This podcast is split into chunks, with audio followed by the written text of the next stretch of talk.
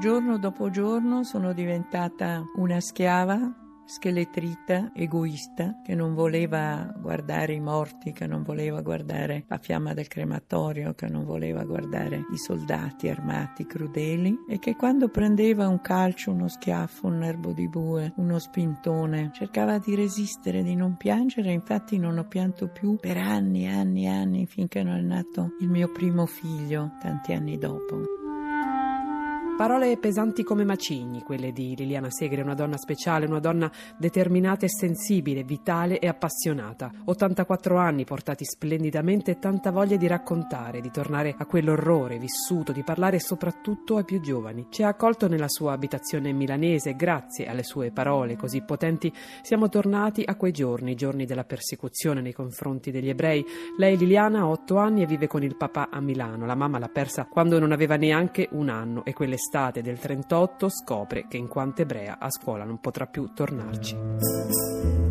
Ecco, quel momento lì è il momento di cesura tra il prima e il dopo, è il momento in cui è finita la mia infanzia felice, è cominciata una seconda stagione di paura, di emarginazione, di notare l'indifferenza intorno a noi. Il telefono che non suonava più, le mie amichette di un tempo che non mi invitavano più alle festicciole e la tristezza che permeava la mia famiglia. Col tempo la persecuzione diviene ancora più dura. Dopo l'8 settembre allora suo padre tenta di portarla in salvo in Svizzera, ma non ci riesce. Venite arrestati, lei finirà prima nel carcere di Varese, poi Como, quindi San Vittore a Milano. E poi quel tragico 30 gennaio del 44 al binario 21 della stazione di Milano, quell'orrore ebbe inizio. Fummo fatti uscire in più di 600 dal carcere caricati su camion, attraversammo una Milano deserta, muta, in cui nessuno si mise come il cinese di piazza Tiananmen davanti al carro armato, ma nell'indifferenza generale fummo portati alla nostra stazione, quella da cui ero partita tante volte, e da lì entrammo nei sotterranei di via Ferrante a Portico e scaricati a calci pugni, bastonate, epiteti cani che abbaiavano su questi vagoni in cui c'era solo un po' di paglia per terra, un secchio per i bisogni. Un viaggio inumano come inumano fu l'arrivo ad Auschwitz, soprattutto perché lei lasciò per sempre la mano di suo padre. E immediatamente fummo separati, gli uomini dalle donne, mentre delle voci ci diceva calmi, state tutti calmi, vi dobbiamo solo registrare, state calmi, stasera starete di nuovo tutti insieme. Mi ricordo il tono di quella voce e io ci credetti.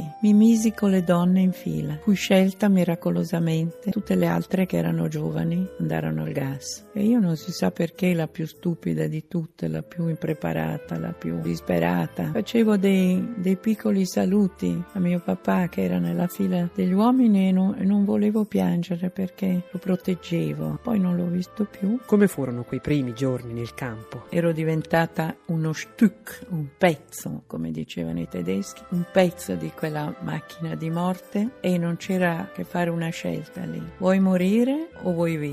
Se vuoi morire facilissimo, c'è tutto intorno a te che ti vuole uccidere. Ma io ho scelto dentro di me la vita. Qual è il suo ricordo più forte, più vivido di Birkenau? Ci sono parole, immagini, colori che non potrà mai scordare? Ho trattenuto dieci parole che ho scritto lì in quel libro, La memoria rende liberi, che sono piangere, paura, freddo, neve, sola, dai, dai, dai, che erano i nostri assassini che dicevano los, los, los, è il mio numero, 75.190. Alla fine di gennaio del 45 lei racconta iniziaste a sentire da lontano rumori di bombardamenti. Arrivò quindi l'ordine di evacuare il campo ed ebbe inizio un altro orrore per voi, quella atroce marcia della morte fino alla Germania del Nord. Scheletri obbligati a marciare nella neve e chi cadeva veniva finito dalle guardie della scorta con una fucilata alla testa perché nessuno poteva rimanere su quella strada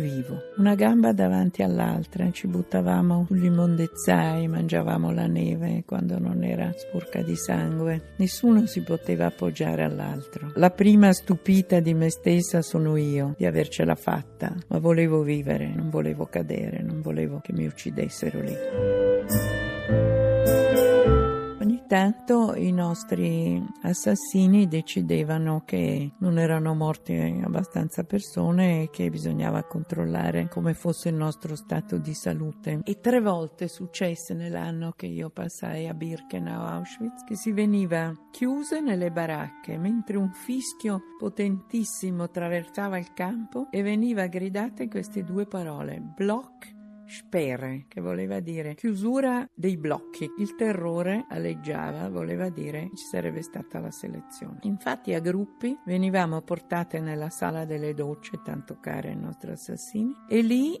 denudate completamente, dovevamo sfilare davanti a un gruppetto di tre, erano uno un comandante del campo, uno un medico, lei si poi anni dopo che si trattava di quel dottor Mengele, ma io allora non sapevo i nomi delle persone, neanche mi interessavano, e un altro assistente, sicché ognuna di noi doveva fermarsi davanti a questo gruppo nuda essere ispezionata davanti, dietro, in bocca. E poi questo gruppetto decideva se eravamo ancora adatte al lavoro o no. E cosa coglieva, cosa leggeva in quegli sguardi di Mengele e delle altre SS? Disgusto. Mai pietà, disprezzo per la donna delle razze cosiddette inferiori, le nere, le slave, le ebree, eravamo dei pezzi. Le capò erano ancora più spietate, se possibile. Le donne erano ancora più feroci perché noi donne siamo così, o siamo più, più intelligenti, o siamo più sensibili, o siamo più brave, o siamo più affettuose degli uomini, ma quando dobbiamo essere cattive le superiamo. Mi ha colpito molto un particolare del suo racconto. La guerra era appena finita e davanti ai suoi occhi la storia stava cambiando. I vostri aguzzini, i vostri carnefici buttavano via le divise e le armi. Tutte le guardie si mettevano in borghese. Tutti i cani venivano mandati via, questi poveri cani SS e non sapevano cosa fare, i cani si allontanavano, poi tornavano e il padrone faceva vec, vec, vec, non li voleva lì perché il, il, cane era stato il distintivo, c'era soldato col suo cane. E io li guardavo sbalordita, questi che avevano terrorizzato tutta l'Europa, non solo noi che eravamo schiave, non solo noi che eravamo scheletri di donne, ma avevano terrorizzato eserciti che erano caduti come dei birilli davanti a loro. E si mettevano in mutande, si mettevano i loro vestiti, tornavano a casa dai loro bambini, sono quelli che anni dopo hanno detto lager, campi, non ho mai sentito. Sì, ci saranno stati, ma io no, io ero in guerra, invece erano lì. Io li guardavo, li guardavo esterefatta e c'era vicino a me, camminava vicino a me, comandante di quell'ultimo campo di Malchow. Lui si rivestiva vicino a me, tornava a essere quello che era prima di diventare un soldato, un SS, io lo guardavo quando buttò la pistola ai miei piedi. Io ebbi una tentazione folle. Io ero vissuta di odio e di vendetta dentro di me. Io avevo sognato quel momento e avevo l'occasione di vendicarmi. Fu un attimo importantissimo della mia vita. Io non avrei potuto mai uccidere nessuno, io non avrei potuto mai togliere la vita a nessuno perché io non ero come il mio assassino. E da quel momento sono stata libera e che lui tornasse alla sua casa e che le sue notti fossero tormentate da 5 milioni di fantasmi.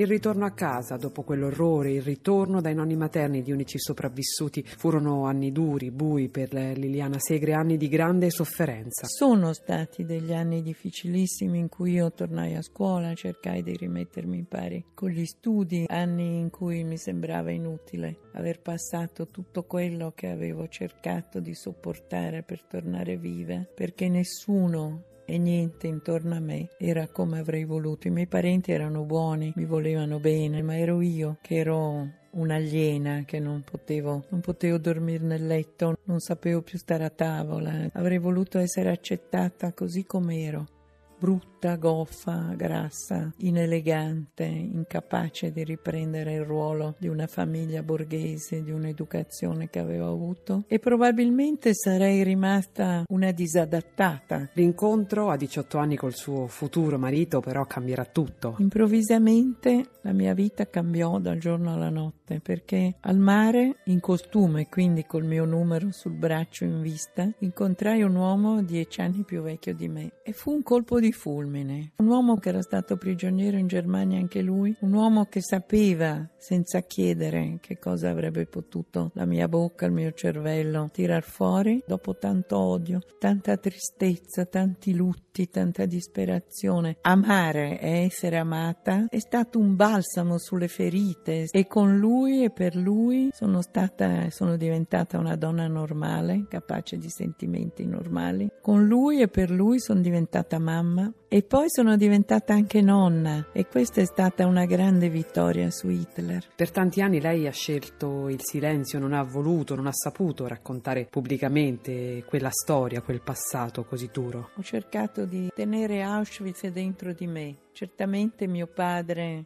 non mi ha mai abbandonato nessun giorno della mia vita, nessun minuto, però lui faceva parte di quel dolore così profondo di cui io in quel momento invece no, volevo che lui assistesse da dov'è e se c'è un al di là, cosa di cui io dubito fortemente, assistesse a vedere che io ero viva e che amavo, ero amata e che avevo dei figli. E non volevo parlare di Auschwitz e questo è durato anni, anni, anni, anni. All'inizio degli anni 90 però cambia idea, che cosa successe? Poi ho avuto una depressione fortissima.